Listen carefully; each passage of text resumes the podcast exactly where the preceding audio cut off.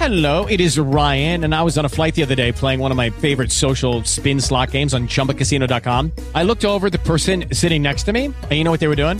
They were also playing Chumba Casino. Coincidence? I think not. Everybody's loving having fun with it. Chumba Casino is home to hundreds of casino style games that you can play for free anytime, anywhere, even at 30,000 feet. So sign up now at chumbacasino.com to claim your free welcome bonus. That's chumbacasino.com and live the Chumba life. No purchase necessary. VGW Group. Void were prohibited by law. See terms and conditions. 18 plus. Man, 50. JR. B-Day boy.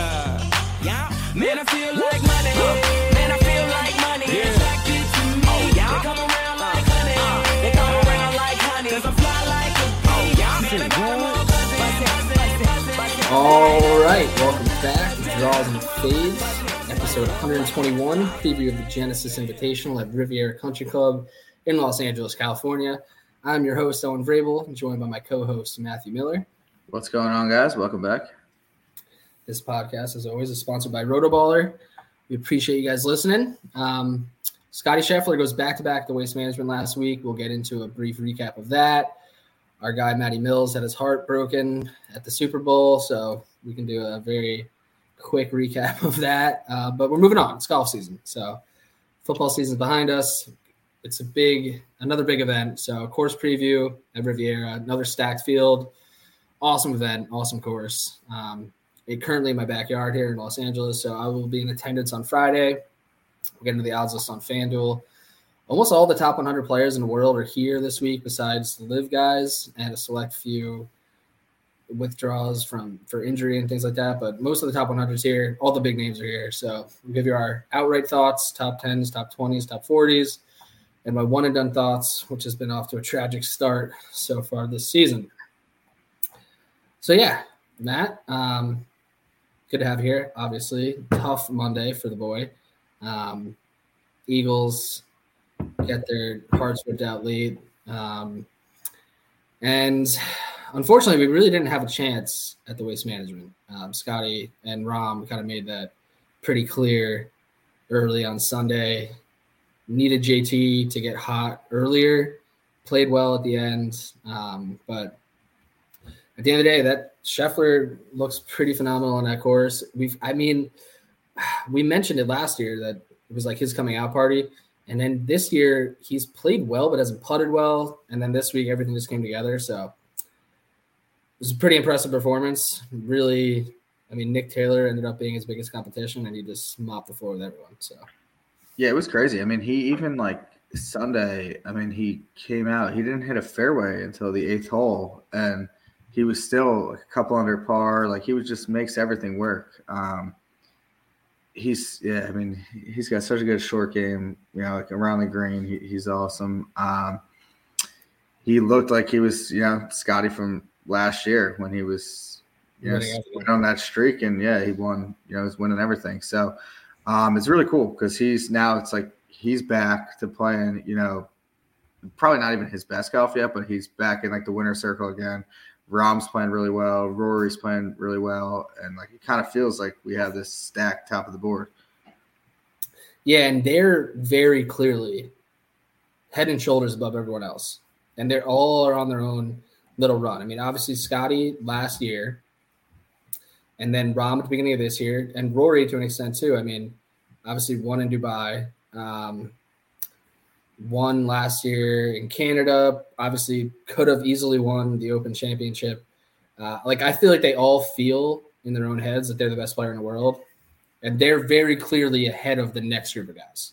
Yeah, and it's crazy. Like I guess Scheffler is just more of a reserved guy, but like Rory and Rahm have been pretty vocal that like they think they're the best player in the world right now, Right.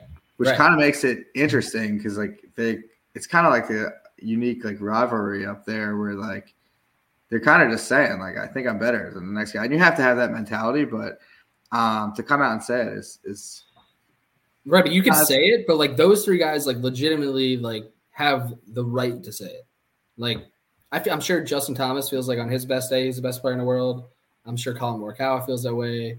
Probably to a Xander Schauffele to a to a degree, but like those three guys, like are clearly head and shoulders above the rest. Um, but that's why these the majors this year are going to be awesome, and that's why the PGA Tour making this new um, elevated event type season, which thanks to the live you know discourse is really why it even came about. They could say whatever they want, but that's probably why it came about. And now we're getting these stacked fields at these great courses, and I mean back to back weeks of having all three of those guys at an event that wasn't a major or the players like that just doesn't happen. So it's working out. I think what they wanted is happening. So it's another twenty million dollar purse week. Winner gets three point five million. I mean, a lot of money on the line, a lot of motivation on the line, and I think probably even more so than last week. This is like it's a big deal to win this event. Um, Riviera is a pretty famous course. Obviously, now that Tiger is the host, it's like got its another little notch on it. Um, so people want to win this thing this week, and we got all the best players in the world except for the live guys, and and Will Zalatoris is back this week, so I think that's exciting too. Yeah, it's gonna be it's gonna be a cool cool event. Um, this is always a good you know good event. One of the coolest courses like in the PGA Tour rotation, in my opinion. Um, of those top three guys, if I'm putting you on the spot here, but who do you think is the best player in the world right now? Oh man, it it's tough. It's funny because I immediately just go to Rahm and Rory, and it's not any, any offense to Scotty. I just feel like if it was a Sunday, all things considered, they're even. And actually, I don't know. It's hard because this is where it's like determining what the best player in the world even means. I mean, Scotty and and Rahm have both won bigger events more recently than Rory has. Um, but on any given day, I think it's definitely between Rory and Rahm. I think Rahm's probably the best player in the world right now. I I would I would have the same answer. Yeah. Um, I think the way he's the way he's playing, I mean, he's a beast. But it is interesting because I mean, he has just one major at this point. Um, obviously, it was really impressive the U.S. Open when he closed it out. But uh, we'll see what what these guys do because when we're we're sitting here, we're talking about it, and you know, I would agree that it's probably Rahm or Rory. But I mean, Rory hasn't won a major in like eight years. Right. And that's what's crazy about this whole discussion is that Morikawa has more, Spieth has more. Obviously, Morikawa to a, a different degree because they're more recent. But then even like Pete, uh, JT has the same as Rahm and Scotty in terms of major championships. And then Rory, like you said, hasn't won in eight years. So like it's a pretty even playing field in terms of like the major championships. Of the top 10, 12 guys, like I think they all have a case to kind of claim a big big piece of like you know history this year. I think it's kind of a a time where anyone can win, but also those three guys in particular have kind of put themselves ahead of the game. So um, I just had a thought. Maybe we'll do sad Super Bowl recap at the end of the show. Does that sound good? Yeah, or if we want to forget about it, that's no. I'll give. I'll, I'll address it. I'm not going to hide from it. Uh, Okay. But yeah, we can do it at the end. All right, we'll address that later. Um, so other than that, I mean, there were some good things. Um, Sam Burns, I you know, kind of came out the gates slow and then shot 64-68 on the weekend. Similar to JT, just you know, got hot too late, was never really in contention, but finished T6. My guy Rickie Fowler seems to have certainly figured some things out. That ace on seven on Sunday was electric. Obviously, in classic golf betting fashion. He then bogeyed the next two holes to completely erase it. But um, it's awesome seeing him back in the mix. And now that's two top 11 finishes in back to back weeks on in, in pretty good tournaments. I mean, at the Waste Management at the Farmers, 10th and 11th. Impressive from Rick. I think we're starting to see the resurgence there. And that could be something that we're seeing now from a bunch of guys. Jason Day has played well. Justin Rose just won. Um, we'll get into Adam Scott talk this week because this is one of his favorite courses. But it does seem like these, you know, veterans, so to speak, um, are going to probably try to make some noise this year, even though there's such a strong contingency of young players. So I was excited about Rick, um, and that's pretty much it. I mean, Burns and Rick both hit top 20s for me. Uh, my top 40 bets were an atrocity. Matthew NeSmith. My, my top 40s were the only thing that was like decent. I should have taken them as outrights. I mean, they were hanging around more than the other guys. Um, it's yeah, it was just one of those. was it. Wyndham Clark and someone else? Yeah, Wyndham and Sam Ryder. Oh, that's right. Yeah. Um, yeah, Ryder is actually he's having a pretty good start to the year, but yeah, the, the older guys are Jason Day has been really good. I mean, we're not the biggest Jason Day guys, but um, to his credit, he's had a great start to the year. Rickie, he looks great, man. The way Yeah. he's hitting his irons. Um, Yeah, I mean, he's, he played. He was horrible off the tee on Sunday, and was still right in the mix because he saved par after going OB, um, and then bogeyed. But it, I was just shocked because he was like two under through five with two two balls out of bounds. Um, so he had the hole in one Sunday, and then on 18 on Saturday, I mean, he was like inches from the eagle. yeah, Um, Yeah. So yeah, and that's that's t- played as one of the tougher holes too, 18. So yeah, impressive stuff from him. Yeah, so for you know the listeners, just to be aware, there will be a lot of Rickie Fowler bets for me in the near future and probably for the rest of the season. So I've seen what I need to see now, and we're still getting decent numbers. So I'm gonna I'm gonna do it until he gets back in the winner circle. um, but yeah, so good week. On to another great tournament, Riviera. I was there last year for a couple rounds. Um, awesome course, really difficult, and it's not going to be easy to, to win this week, and it's even harder to handicap because you really need your your guys to be completely in control from tee to green and everything in between. You're not going to hit a lot of fairways, it's, even if you're hitting your driver great, and if you're clubbing down, it's still going to be tough. Like 50%, I think, is the fairway percentage rate, which is very low on a PGA Tour. And then greens regulations are going to be tough. You're going to be good at need to be good out of the sand, need to be good out of the rough, and then the POA greens. I will. It, it's crazy. Last year, I mean, I followed so many different guys, and like those birdie putts you see guys making the PGA Tour so often, like from seven to fifteen feet. Like guys, just it's not easy to make putts here um, for whatever reason. I mean, the POA is tough, but tough to read, um, and it's tough to make birdies. So it's got to be. A, it's another grinded out type course where even though Niemann shot 19 under here last year, it's a that was an absurd week. I mean, he shot eight under Thursday and Friday. I don't think we're going to see that again. I think the score is probably going to be most likely between like 12 and 15. Um, so depending on the weather, who knows? But yeah, it's going to be a tough week. Got to have everything locked in, off the tee, on approach, around the green, and on the greens, um, which I mean makes it a difficult task to win, especially with the, the loader field we have. So those are kind of my quick thoughts. I want to let you do your thing on your preview of the course, but Riviera, man, it's a good course. Yeah, I agree.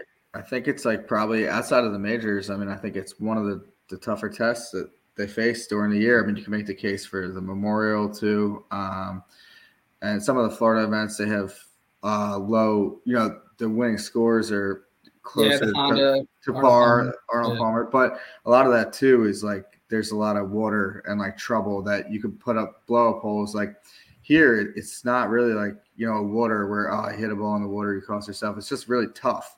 yeah, Um, so I think it's a, it's a really it's a true test. Uh, but yeah, I'll get a little bit into the course. Par seventy one, uh, a little over seventy three hundred yards.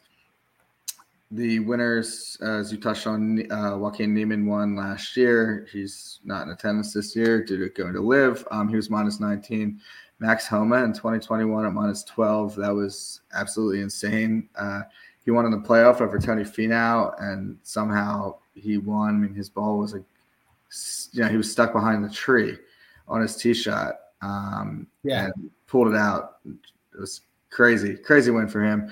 And then 2020, Adam Scott won. We were on that one. yep, Um, so some good good history there and Adam Scott for the podcast. Um, a little bit about the course. So it's the yardage doesn't seem that long, but it's kind of like a sneaky long course when you think about it. So all three of the par fives are under 600 yards. Um, the f- hole one is the easiest hole on the course. It's one of the easiest par fives on the tour. stupid. yeah, Yeah, I mean, if you make par there, it's it's gonna feel like a bogey. Yeah. Um, it's a really bad score. I mean, a lot of guys are making eagles. It feels like it's pretty much a guaranteed birdie. Um, the other two par fives are the two other easiest holes on the course. Par fives typically play that way. Um, then you have the drivable par four tenth, which is one of the coolest holes probably on the PGA Tour, uh, in my opinion. A lot of risk reward there. I mean, most guys go for it, but it's not an easy hole. I mean, the miss, I guess, is we were just talking about this before. Usually to like the left, there's like a, a area that you can put it in and you kind of try to go up and down. But there's a lot of trouble around that green. I mean, guys can easily blow up and make big numbers on this hole. Yeah, I saw multiple guys last year go bunker to bunker, um, which I mean, if it wasn't a, a guy I bet on, is objectively hilarious because it's a par four. You're there in one, you're thinking birdie, and then you're over the green, and then you're trying to scramble for par. And that green is tough, man. Like you mentioned, the drivable p- part of it. It's really hard to hold that green. We talked about this. It's you really just want to give yourself a good look with your second shot. I don't think a, the bunkers are a bad spot, and that's why you know bringing your whole game is important this week. Bunker shots are going to be key. You need to feel comfortable out of the sand, um, but the rough can be unpredictable, and especially around that green.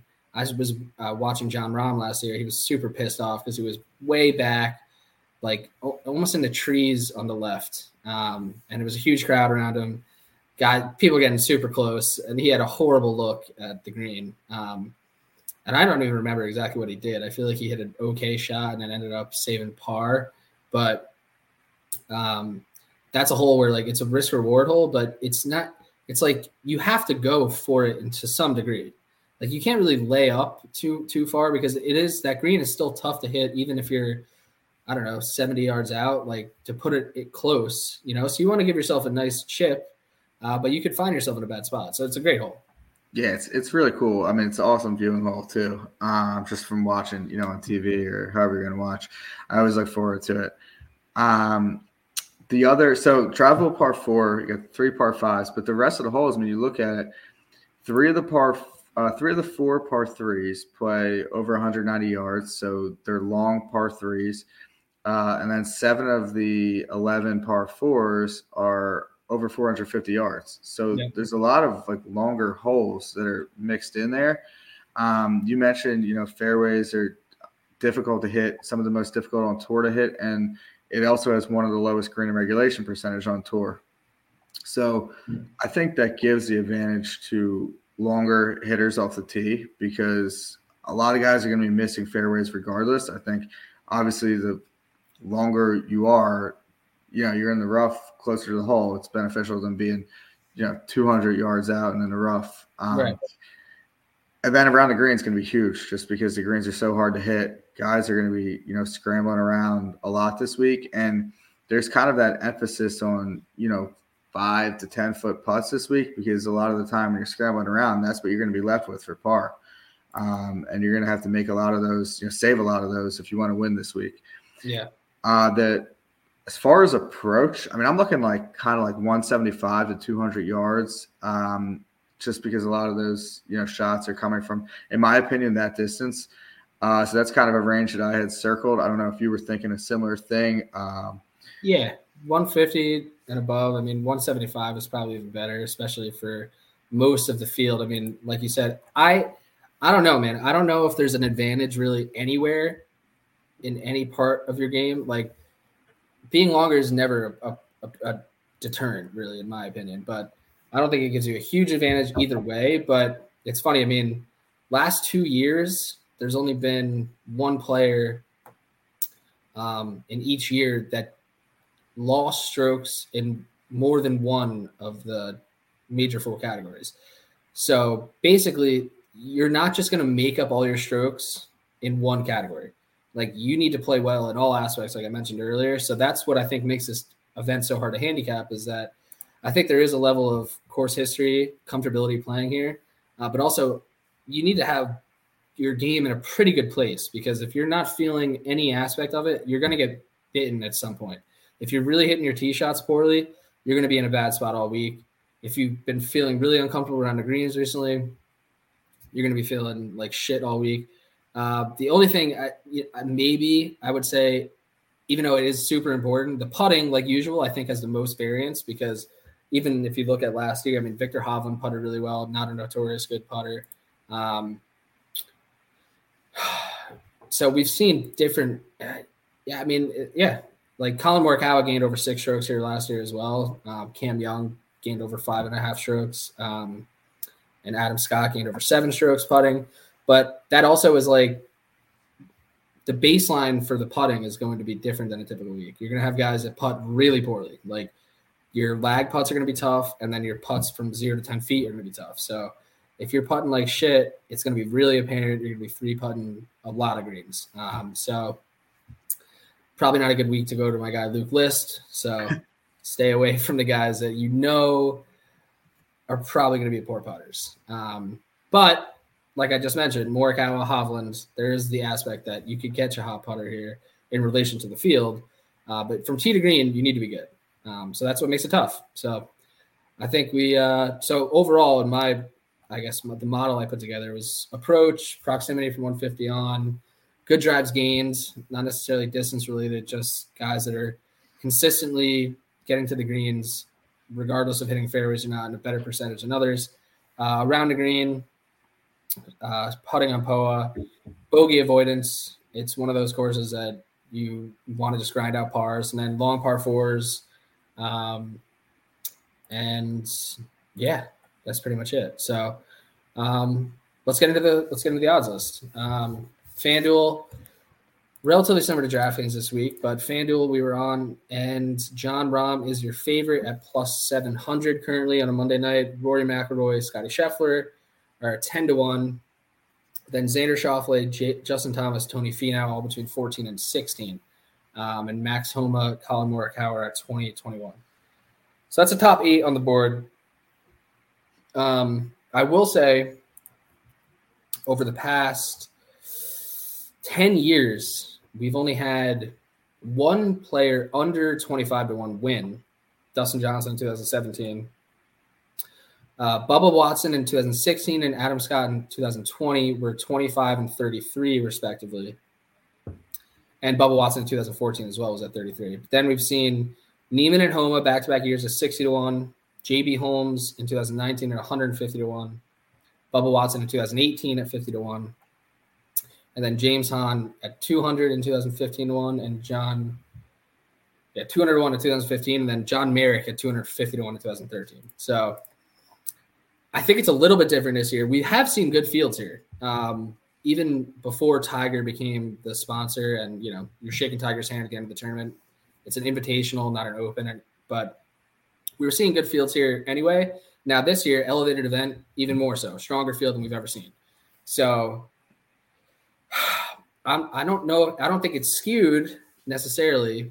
I just think it's super hard to win here, and so that means that you know, it, just because you're an elite player doesn't mean you're going to win. That being said, we just went through some leaderboards. Obviously, a ton of the elite players do play well here, but there's five guys. There's six, seven, no, eight, yeah, eight guys under 25. So I mean, judging off of past history, only one guy's won in that territory. But I think this could be a year that it changes. I'm having a tough time deciding at the top of the board because of that, um, and because because these guys are here, the middle of the board is very juicy. Um, so I think that's where it gets difficult this week. But Matt, I'll let you lead off. Top of the board, Rahm to Morikawa. Anyone stand out to you? Who are you taking? Yeah, um, it's weird. I mean, I don't I don't typically go to you know the very top of the board, but this week I'm going to make an exception. Um, we just kind of going through everything with this course and how tough it is. It feels like it's going to take an elite game to win this week. Um, and I know what you said about you know the top of the board hasn't traditionally won here, but uh, I want a big dog on my card this week. I'm going to go with Rory. All right. Um, I think he's he's probably a little pissed about how he played last week. Um, but a lot of it was putting. I mean, he lost over three strokes putting. Yeah. He, he gained 6.2 tee to green, so it wasn't like a terrible, you know, ball striking week for him. Uh, coming into last week, I mean, he would had won the last two starts he had made. He won over in Dubai, and then he won the CJ Cup in the fall. Um, so it seemed like his game is has really been good. I mean, he's speaking very highly of it. He's confident. He said last week, you know, I feel like I'm the best player in the world. My game's in a good spot. Um, and he's usually pretty honest. If he's not playing well, he'll say, you know, I'm not playing well at the moment. So he's feeling very confident. Uh, he's got good history here. He was 10th last year, missed a cut in 2021, but then a fifth, a fourth, and two other top 20s before that. Um, so good course history. And the thing I like about him too, I mean, I was looking at the 175 to 200 range. He's first in his field last 36 rounds. He's got his irons going right now. Uh, I just feel like he's, you know, last week Rahm and Scheffler we saw battle it out at the top of the board. I feel like it's going to be Rory uh, up there battling it out this week come Sunday. Yeah, I think narrative wise, that's a good, it's a good spin zone to, to like, you know, he played like shit, and then also had to watch the two guys that could take over his mantle, uh, being the best player in the world, go kind of head to head on Sunday, and he wasn't anywhere near the mix. So, and I think this course suits him better anyway. A little more challenging. Um, he obviously has a very well-rounded game. Um, I could I could see it. I kind of skirted past the ten to ones, and was actually pretty reluctant to even take anyone under twenty to one. Um, but I think you're right. I think you do want a big dog on the card this week, and I I think we talked about this at the beginning of this year, um, where I'm trying to be patient with guys that I do like, and trying not to be overly critical if they play poorly in a certain week. Um, and not even that. I mean, Justin Thomas was disappointing last week. So what I'm getting to is I'm taking Justin Thomas again this week. um, disappointing because there were so many opportunities for him to take advantage of, and he missed a bunch of short putts. Just kind of couldn't put it all together when he needed to, and then made a run on Sunday to a degree. I mean, he just played really well, never really got into contention. But um, guys got three top tens here, finished sixth here last year, second in 2019. Um, speaking of like full package games, like JT when he's clicking is all those things. Last week he gained in all metrics except for putting, where he lost 0.2 strokes. Um, was good off the tee, good on approach, good around the green. Um, and so I'm going to be patient with him. I think of the elite guys, he's probably most due for for a win, even though he did win the PGA last year. I think he's due for another win, um, and I think this course sets up well for him. The Tiger narrative, I think he's. If there's anyone who fanboys harder for Tiger on the PGA Tour. I don't know who it is. I mean, he loves Tiger Woods, and I think this is a big tournament for him in his own head. So I don't think necessarily it's going to add more pressure to him. I just think motivation wise, he's going to really want to show up this week. So I'm going to go to JT. Reluctant Yeah, I like that. because I feel like the middle of the board is really stacked with some good numbers. But at the end of the day, these top eight players in comparison to other guys definitely have the most well rounded of games. I think Homa and Morikawa are pretty fair numbers. I think Finau has been really good and really good here. I think, you know, I actually, you know, considered Finau and Xander, which I never do. Um, and it's because they model out amazingly. I mean, they're Finau was number one on my model. Xander was third. Sandwich, uh, Rory was in between. Um, so we'll see if that bites me not taking one of them, but I'll take my chances on JT. A little bit more proven of a winner. Feel like he's more due than either of those guys, and I'm gonna ride him. I'm gonna ride him for a little while. Yeah, I like it. I mean, he's he's great around the green, um, which you need to be this week. I think with him, I mean, if he if he gets that putter going, uh, he's dangerous, and I think that's kind of what's held him back, you know, a little bit the last couple years. Um, is just putting. So if he Yeah. has one, if he has one of those weeks where you know he's making putts, and he he is kind of one of those guys that like when he starts making putts and getting that confidence on the green, like he does kind of make them in bunches. Yeah, you feel like Um, he's gonna make the next one. Yeah, like he starts to like heat up with the putter, and it's like, all right, like he's getting going, and that's what makes him so dangerous. Um, I definitely considered him, and Yeah. it, like you said, I mean, he wasn't. It sucked last week the way he did it, but like he didn't, he didn't play that. You know, he wasn't like Yeah. bad. He finished in the top five. It just kind of unfortunately all came on Sunday when it, it didn't really matter. But um, Yeah. And so I mentioned how a really tough time deciding who to take up here and was also reluctant to take anyone. At the same time, Max Homa and Collin Morikawa, both very intriguing to me. I mean, Morikawa really disappointing last week, horrific. I switched from JT to Morikawa and one and done turned out horribly. Um, but this is a I know that that shapes up really nicely for his game too. I mean, it you know because of the dog legs and different things like he you know he doesn't he's not super long, but he's one of the best drivers of the golf ball on tour. He's first in good drives gained over his last 24 rounds, third in approach, 19th in strokes gained off the tee. He's great in the proximities from 150 to 200. Um, but typically with Collin, it comes down to his putter. He hasn't been great, but he did finish runner up here last year. And if it wasn't for, you know, Niemann just absolutely boat racing the field, he probably wins last year. So tough, tough, tough. Um, my card is not fully set, so I'm going to leave myself the option to, to potentially take him or Homa. Uh, but it's funny, man. Like, we do we just have to get used to this Max Homa thing being a twenty to one? I mean, See, I can't decide like if we're gonna have to get used to it or not, or if we're seeing him here because it's course he won at. You know what I mean? Like I think yeah, but last week he was what twenty five. Yeah, last week he was up there too. I mean, yeah, I don't know. It's weird. I we'll yeah, I don't know. That it's maybe he is up there, and we kind of talked about it. Maybe he deserves to be up there. You know, he's been most like, and we talked about well-rounded golfers. I mean, he's been extremely well-rounded this year. So He just it does feel we're just not used to seeing it. You know, we're used to seeing him at like forty to one in these events. 40, 50, 60. Yeah, I mean, so it's tough seeing him at that number because I'm very intrigued. Obviously, past winner here. He also has a top 10 or top five in the last three years. So feels very comfortable here. He loves California golf. Very similar to Morikawa. Both feel like playing the California guy. So, all right, those are my thoughts there. Let's move on though. Um, Sungjae Im at 26 to 1 with Viktor Hovland and Patrick Cantlay also at 26 to 1. And then Jordan Spieth Sam Burns at 29 and 30, Cam Young at 31, Will Zalatoris 34, and then Jason Day, Tom Kim, Matt Fitzpatrick all at 37, and Hideki and Hatton at 40 and 45. So that's kind of the first part of the middle tier with with a lot of great names, and I think this is kind of where our bread gets buttered um, for the most part. With a lot of winners in this in this area of the board, and I'm shooting I'm shooting a lot of bullets here on this on this part of the field, which I have only shot technically one so far. And now after my Morikawa and Homa speech, I need to make some decisions, but I love this part of the board. Um, I'm just gonna say I saw 40 on Will Zalatoris this morning and I took it. Um, I'm trying to not be super concerned about him not playing last week. Um, I think over the course of his career, this is going to end up being a place that he plays very well at. He played the last two years, finished 15th and 26th.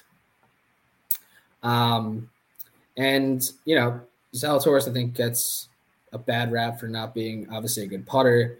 Also, you know, his short game tends to to not isn't as polished probably as it could be yet, but he's really not horrible around the green. Um, you know, over his last 20 rounds, he's gained strokes around the green. He's more of a well-rounded player than people give him credit for, and that's why he's played so well in the tough majors. Um, which I think this is kind of one of those types of tournaments and fields, and the way the course plays is tough. You grind it out. So I do like Willie Z in this type of format. And I like that we've seen him three times. Like he he missed a cut at the Farmers and then didn't play at the Waste Management. Um, but he played okay at the Sentry Tournament Champions, played okay at the American Express. And I'm willing to take a 40 on a guy that if the books thought, I think people more people weren't scared to bet him because of his injury potential, then he would probably be closer to 25. Um, so I'm taking a shot at Will Z at 40. Um, yeah, I don't, I don't hate that. Um, he, we've obviously the concern is just that we haven't, we haven't really, you know, he's injured and he's just kind of coming back from injury, and is he ready to get back in the winner's circle yet? But it's a good number for a guy who seems to every time there's one of those tougher, bigger events, he seems to be around. I mean, this is the type of course that we like him at. He's not really like a birdie fest guy. He's more of a grinded out type of guy. We've seen him play really well at the majors, like you touched on. Um, so it seems like it'd be a pretty good fit for him here. It is it is odd that he didn't play last week, but um, you know, it's it could just be scheduling. Um, maybe he didn't want to play, you know, three straight weeks and Right. because Coming back from injury, you know, having to play three straight weeks. So it could have been just a strategic play to be more healthy as the into season the progresses. Masters. Yeah, it's Yeah. you never know. Um, it's weird because there's there's back to back elevated events. I mean, he always plays the Farmers, so it could just be a scheduling thing. Um, who knows? We'll see how he looks this week. I mean, if he if he comes out and plays poorly again, maybe there's something to you know he's not fully healthy, but. Um, at this point, I mean, it, I think it's worth taking a shot on. Yeah, I mean, and to this point, I mean, like I said, he, you know, he made the cut at the American Express, finished 36, played okay at the Sentry Tournament of Champions, finished 11th. So, of the three events he's been back since injury, he's only played poorly at the Farmers, which is pretty surprising. I mean, he was pretty poor on approach and around the green, um, but you know, one miscut. I'm not super concerned about it, but it was a, more of a value play than anything because I would have liked to see him playing a little bit better. Like I mentioned, I think you it's a tough course to just all of a sudden turn it on. But I'm hoping that he's actually in a better place than we were the board is envisioning him at and what people's perspective is of him because he hasn't played. Um, so that's where I'm at. I have a couple potential other ones. Who are you looking at between 25 and 50? I'm gonna go back to Cameron Young. Um, Yeah, he let us down last week. Uh, it was pretty. I mean, it was pretty bad. It was really his short game was, which is not a good thing. His short game was really bad last week, and he's going to need that this week. But I mean, he lost a little over two strokes around the green, and he lost over five putting. Um, he couldn't get anything to fall, and it's it's not a great sign. Um, but we, he played really well the week before over uh, at the Saudi International, where he came in second. Um, he missed a few short putts there too, but this is kind of the course that I like him at. So it is tough because I mean he hasn't won yet, so it's it feels like it's a big ask to ask him to win here. But he plays well at these tougher courses. I mean he was second here last year, um, tied with Morikawa.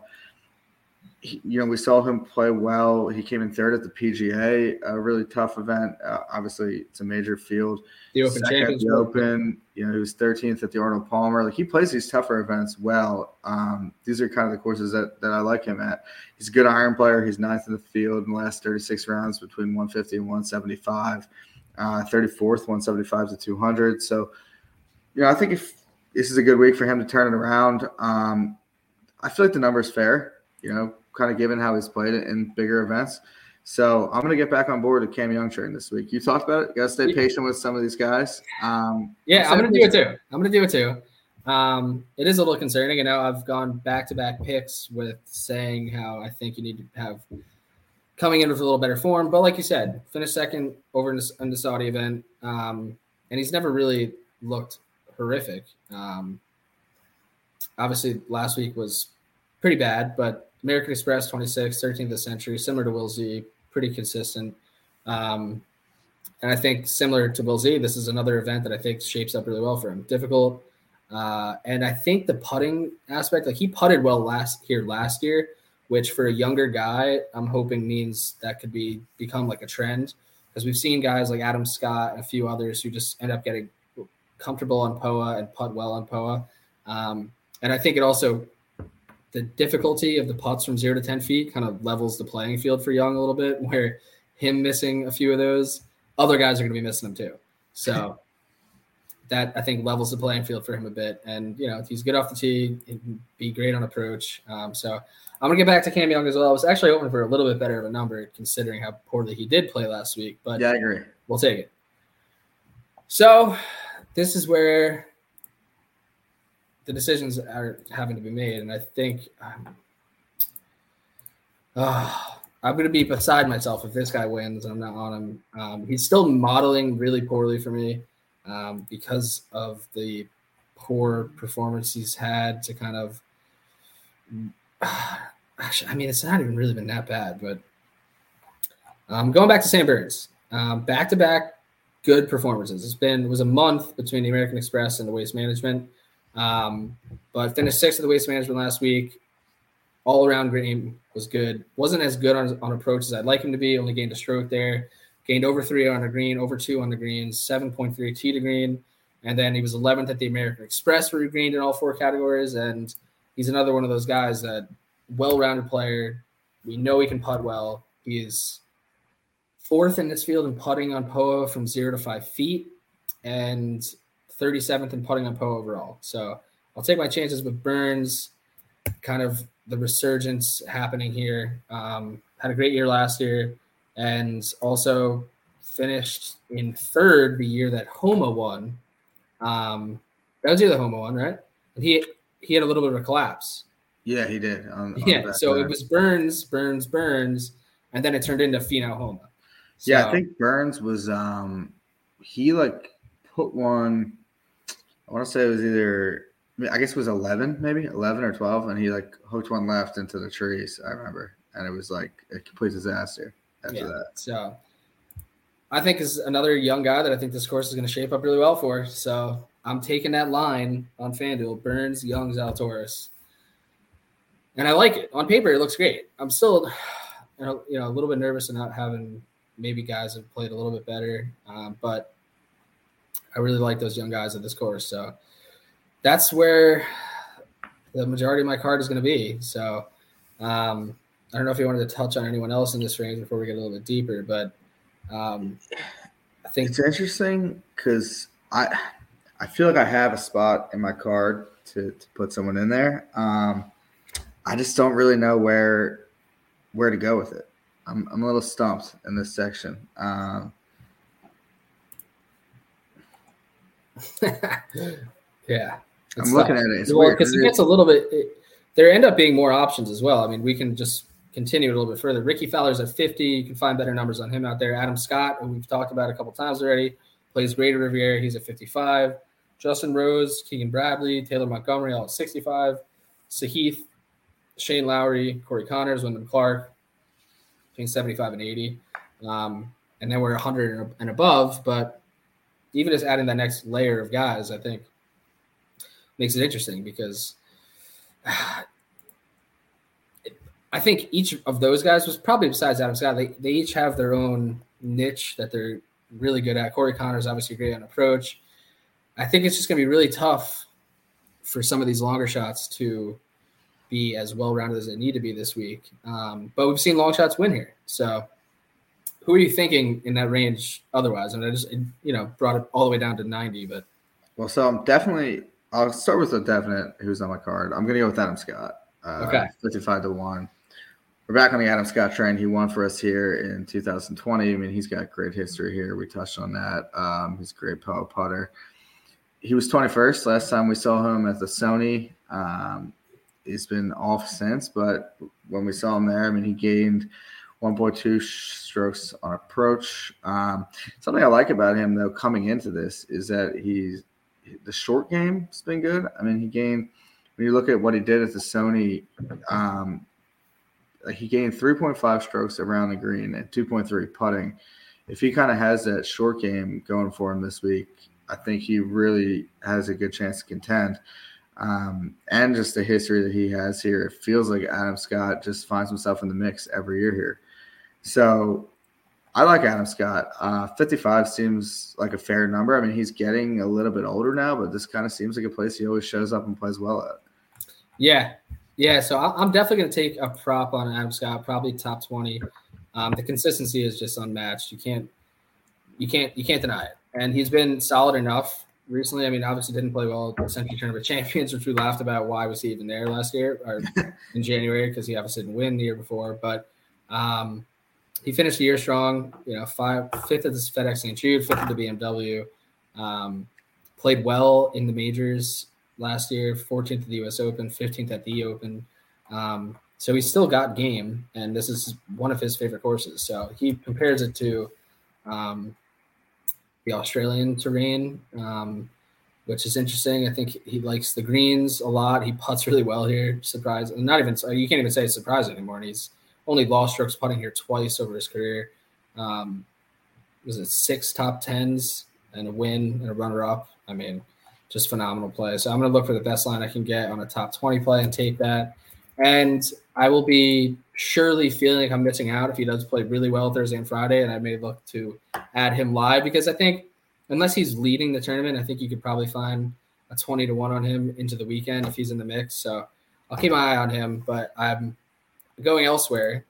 Um, going back to Rickie Fowler, as I prefaced in the beginning of the show. Um, yeah, I'm just not gonna. I, I found a 75. I'm gonna take the 75 on Rick every time now. At this point, he's been okay here. Um, he's made his last two cuts, finished 20th in 2021, which is his best finish. But um, in terms of how he's looked recently, I mean, yeah, he's gonna have to clean it up off the tee. Um, he, as I mentioned on Sunday, he lost multiple balls early in his round, but somehow scrambled back to, to play well. But um, if you look in combination with how he played at the Waste Management and at the Farmers, um, he did gain over a stroke and a half off the tee at the Farmers. Has been good on approach. Was really good around the green last week. Was good on the greens. Um, I'm going to take a 75 on Rick. That's it's a friends and family play for sure. But um, I also just think that he's going to be he's going to win again. I don't know where. It Might not be in an event like this, but I'm going to take the 75. Yeah, he's he's definitely trending in the right direction. Um, I knew you were going to take him, so that's yeah, no surprise there. But he's there's some justification for it now. He's playing well. Have some I'm- justification. It does take a spot off the card, but um, I'm willing to do it. So I'm kind of considering Tyrrell Hatton. Um, I was too. I was too. he was really good last week. He gained six shots on approach. Uh, he was hitting it great. My concern for Hatton is I feel like we don't see him traditionally until March in the Florida swing. But now with the elevated events, he's come over here sooner. And am I wrong on that? Or like he doesn't usually play this event? No, he doesn't. Um, and yeah, usually late February, March is when we first see him.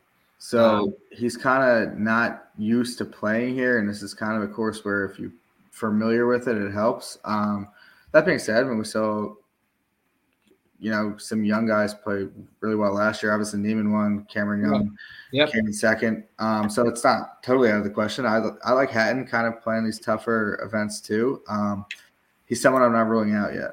All right. Um, yeah, it's just funny. I mean, I love Hatton, but it's like, it's we've done this podcast for three years almost now. I think like he's only won once, um, and I don't know how many times I've taken him, but it's like it. It's just I tough to see him winning this event, um, even though he is playing well. So, and I'll be rooting for him if he's in the mix, unless obviously it's up against one of my guys. But I do like Hatton a lot, and ah, yeah. We'll How many, how many majors have I bet Hatton at? Like, incredible. yeah. Well, he's got it bad. It was weird because actually he was good at majors for a little bit, and now like, he's been shit the last couple Until we years. started the podcast, basically. Yeah, yeah, we might have mushed him. I don't know. yeah maybe. All right.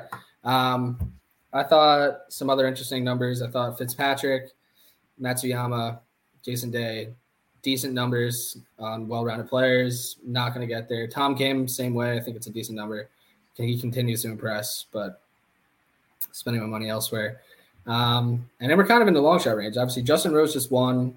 We've taken Rickie and Adam Scott collectively. Um, Keegan feels like a decent number. Um, and then yeah, I mean, then it's kind of take your pick. I mean, we're into the long shot territory. So I have a long shot that I have I've taken him a few times, but um, certainly not in an event like this often. But um, and you mentioned him last week and had him top forty. Wyndham Clark. He's eighty to one, which at first glance seems like not a great number, but the guy's just been really good. Like when you first think of Wyndham Clark, you're like, oh, guy bombs it off the tee, pretty good putter. Um, he's just been doing everything um, since really October of last year, which is all this season. 16th at the Zozo, 29th at the CJ Cup, 16th at the Houston Open, 10th at the RSM, 37th at the Farmers, and then 10th last week again at the Waste Management. He hasn't missed a cut since the Shriners back in early October.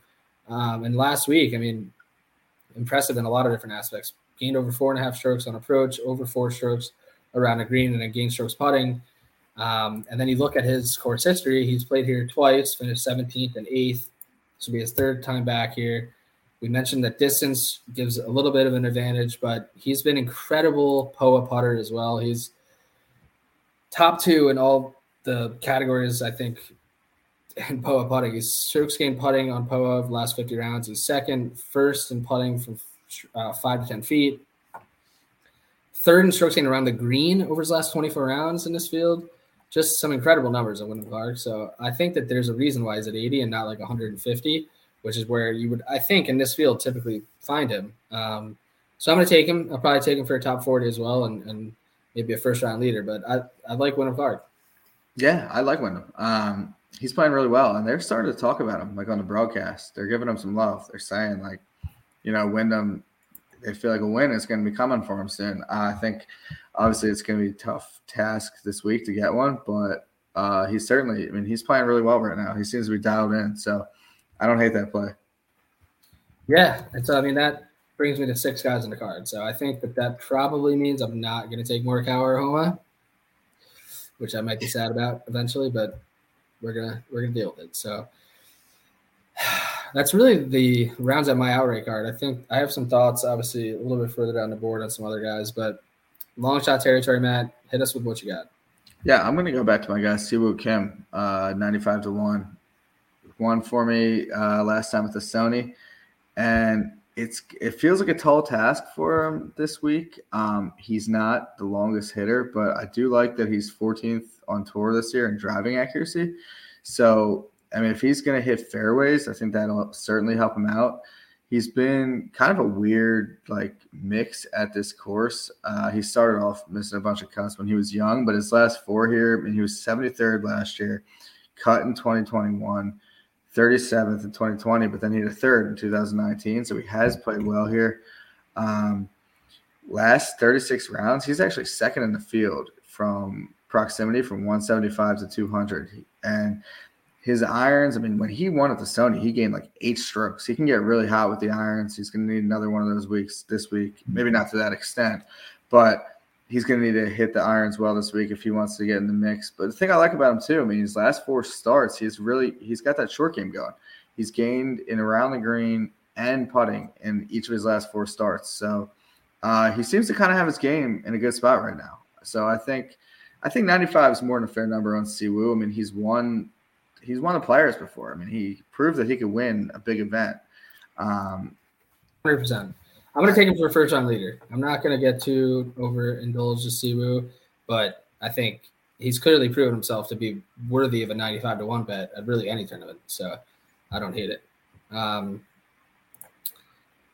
and like you said, I mean, once you're down here, you're looking for a guy that if he has his peak game that we can win a tournament. So I like it. You have any other long shots? Uh, yeah, I have one other one. Top, top 20, top 40s down here, but yeah, I think. Um, I mean, I'm probably going to take these guys for you know like a top 20 as well or top 40. We'll see. Uh, I'll take a closer look at those numbers, and obviously that'll be posted on our card. But I mean, I'm going to light some money on fire here. I'm going to go to Tommy Fleetwood, um, 95 to one. I feel like if you're taking Tommy, I don't know if you could take Tyrrell in the same week. That's you know, I feel like they're like a package deal. Like I was kind of thinking a lot of potential pain there. Yeah. well, you know, the Justin Rose one, maybe he's firing up the the Englishman. maybe, yeah. Uh, Fleetwood's. I mean, it's so hard to justify him because he's never won on the PGA Tour. You Right. know. Um, that said, he does have. I mean, he's he's got good game. Um, he's had kind of a rocky start to the year, but he played really well at the close last year. At least you know on the DP World Tour, he he won event in, November, and then he finished fifth in the uh, DP World Tour Championship at the end of November. That Jon Rahm won. That was a stacked field. Um, he's only played this event twice. He has the 28th and the 37th, so nothing special, but two decent, you know, results. Um, you know, he made the cut and he kind of hung in there. So I'm gonna take a shot at him. You know, who knows? Justin Rose just won. I think he's, you know, he's gonna be inspired by that. Um, I don't know. We're gonna see. We're gonna see. Maybe he could steal one here. Uh, 95. Hey, it's it's a long shot. Yeah, I don't hate it.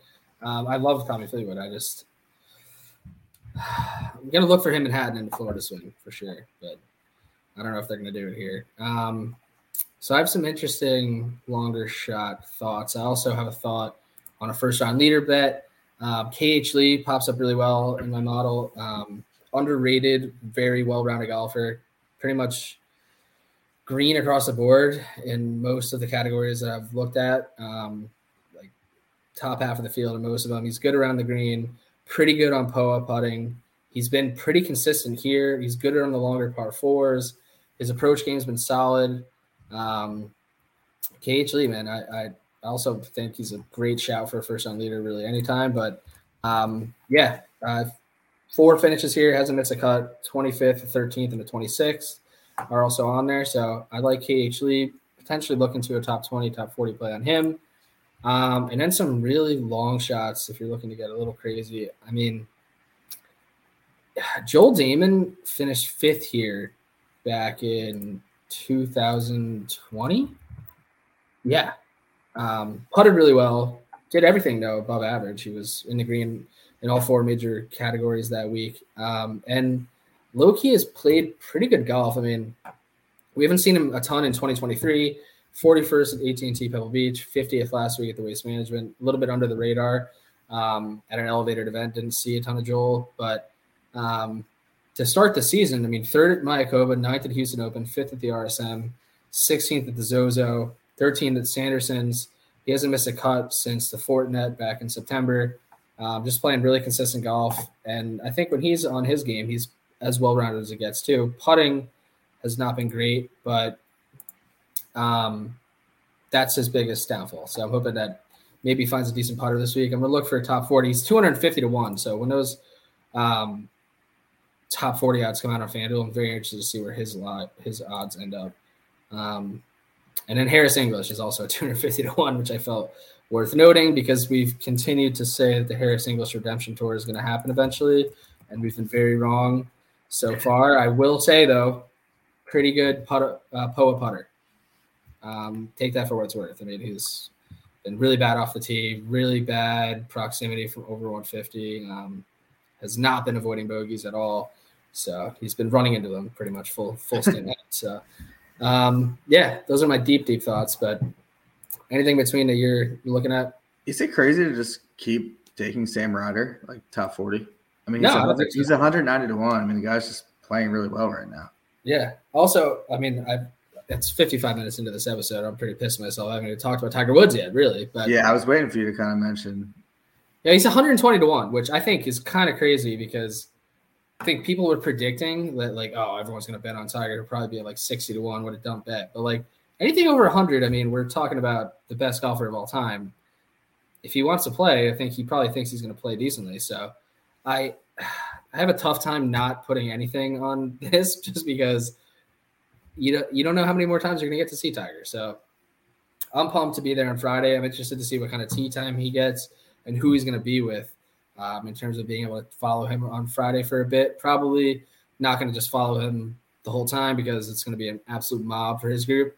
But I'm very intrigued to see the state of his game. Obviously, Augusta is around the corner, and I still think he's got something in the tank. We'll see. But I know I at this point, in terms of golf, you know, gamblers and people in our atmosphere, I think I'm in a minority there, thinking that he's still got something in the tank. But what can I say? Tiger's a goat.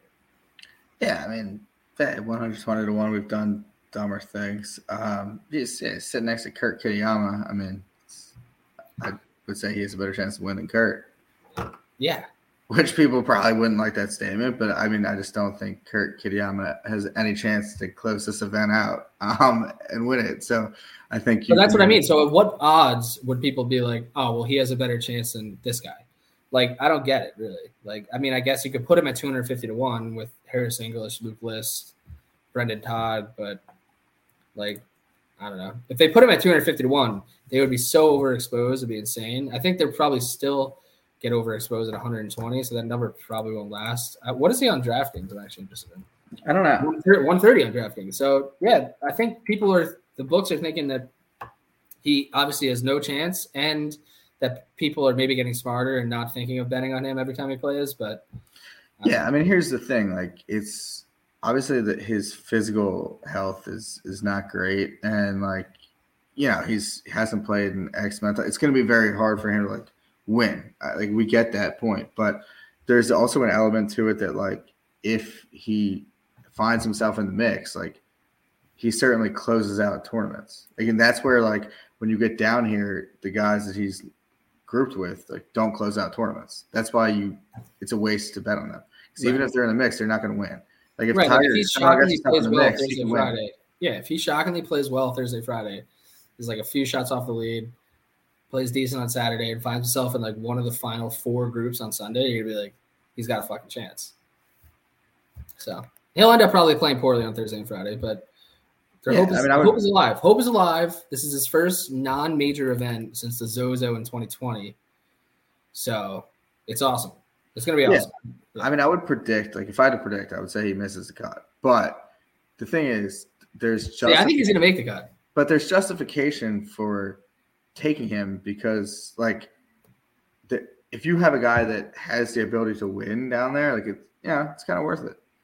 Yeah, I mean, I think he'll make the cut. Um, the cut line on this tournament is typically over par, so he's not going to have to be amazing. Obviously, his short game is magical. He's going to, I'm probably going to be rusty in terms of around the green, but we'll see. I mean, he's, I don't know how many courses he's walking regularly. Like he gets to play in a cart when he's just casually practicing and things like that. But um, I'm sure he's done plenty of work and knows Riviera like the back of his hand. So he's Yeah. feeling comfortable. I feel like making the cut.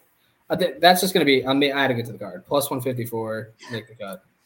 Did you uh did you see he was at LA Country Club today scouting out for the US Open? Oh, beautiful. I didn't see that, but all right. So um quickly recap the cards. We'll do one and done, and then maybe just a sad. I don't know if we want to end on a sad note, but we'll get your brief Super Bowl thoughts. Um, so I got JT, Burns, Young, Willie Z, Fowler, and Wyndham Clark. Uh, first round leader, already got a few thoughts in Keegan, Si Woo, KH Lee, top 20, top 40 market um, combo of the guys on my outright card with um, Wyndham Clark and Adam Scott. Tiger to make the cut. Feeling pretty good. I like it. Uh, I have Rory, Cameron Young, uh, Adam Scott, Si Woo Kim, Tommy Fleetwood, and potential of Tyrrell Hatton being added in there. Um, first round leader and uh, top 40, top 20. Probably some combination of those guys. And I'm going to add in Sam Ryder for a top 40 as well. I'm going to keep riding him until, uh, no, no pun intended, until it doesn't hit. uh, so that's, yeah, that's where I'm at right now. All right. I like it. Um, so, yeah, and then one and done. Obviously, again, I made a horrible mistake. Went from um, JT to Morikawa. Missed. A horrible week to cut because so much money in the purse. JT finishes in the top five. Would have been a nice week. Coupled on the fact with I switched from Homa to Finau um, at the Farmers. So not a good couple weeks. Not the same luck that I had last year.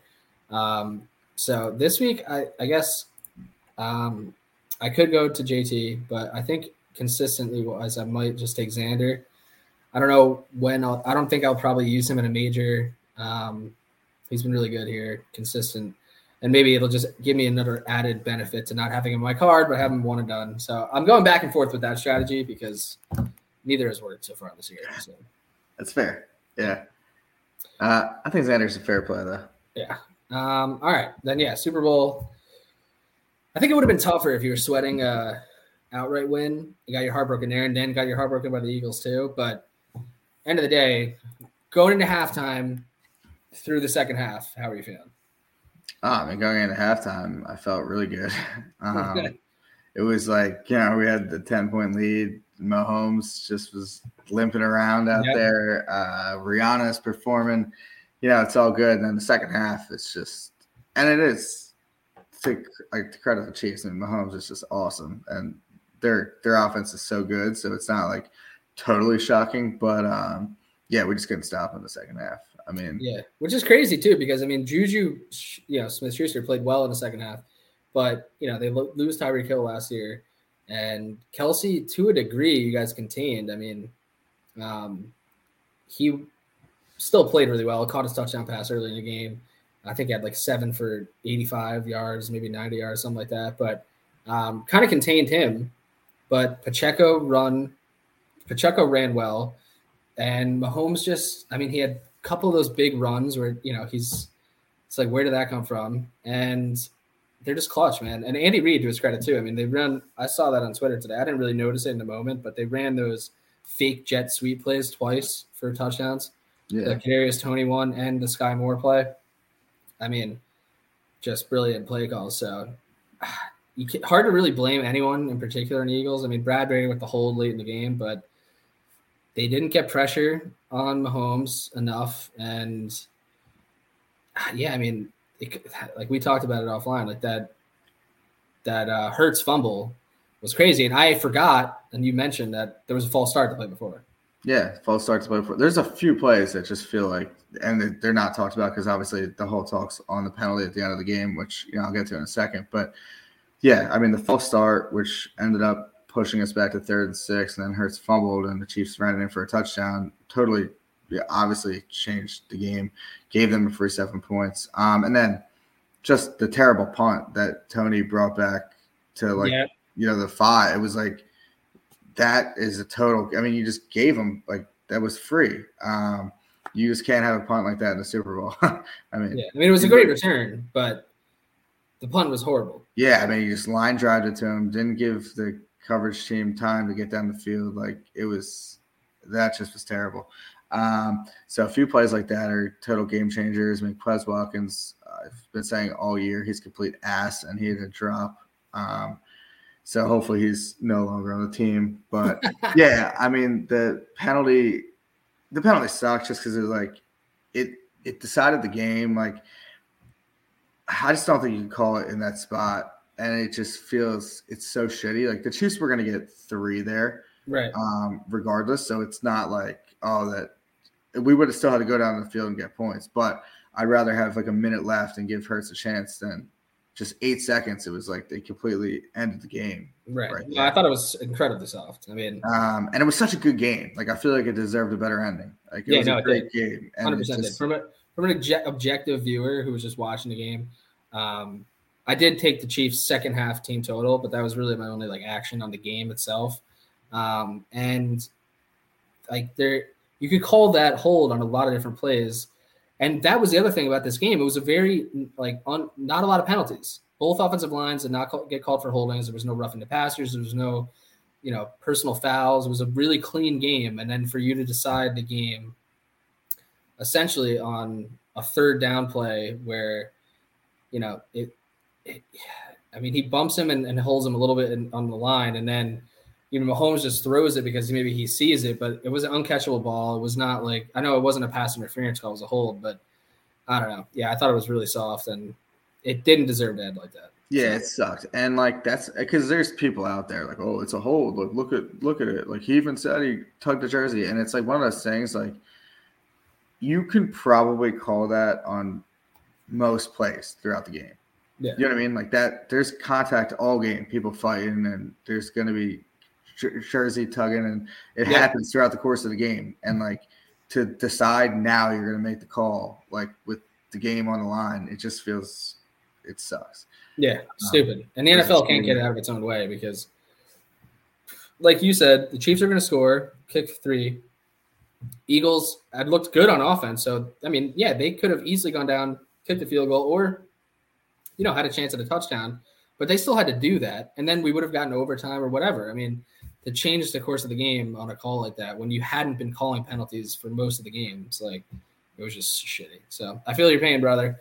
Um, on the bright side, we don't have football for a long time, so it's golf season. Golf Um, season, major yeah. season around the corner, yeah, and also not the shout out Xfinity. I made it through a whole episode without Wi-Fi issues. yeah. I noticed you changed locations a little bit. So I did change locations a little bit, change the vibes here, and uh, yeah, so far so good. So So, so far, so good. Shout out Xfinity. Good for them. Shout out Rollerballer. Thank you for sponsoring us. Thank you to all our listeners for listening.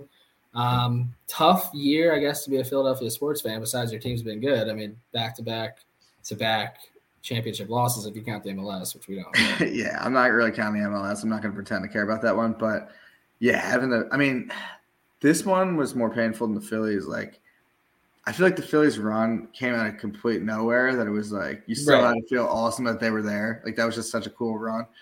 The Eagles, like we were great all year. Um, And then we're up 10 and a half. Yeah, I mean, yeah, I mean that this one's gonna hurt for a while. Yeah. Because like the thing about football too is like even when you have so- a good team and a young nucleus, like it's so hard to get to a Super Bowl. So many things have to go right. Like when you get there, man, you really got to take advantage of it because you don't know when you're going to get back. Yep. Yeah. Hundred percent. So until next football season, it was a good run. So feel your pain, sir, but we're gonna hit an outright this week. Um, Cameron Young. We'll call Cameron it now. Cameron Young. Rebound from last week. Let's do it. And we'll talk to you guys next week and another elevated event. And then, you know, like we're not far from the players. and we're not far from the Masters. So big things around the corner. Appreciate y'all listening. Talk to you next week.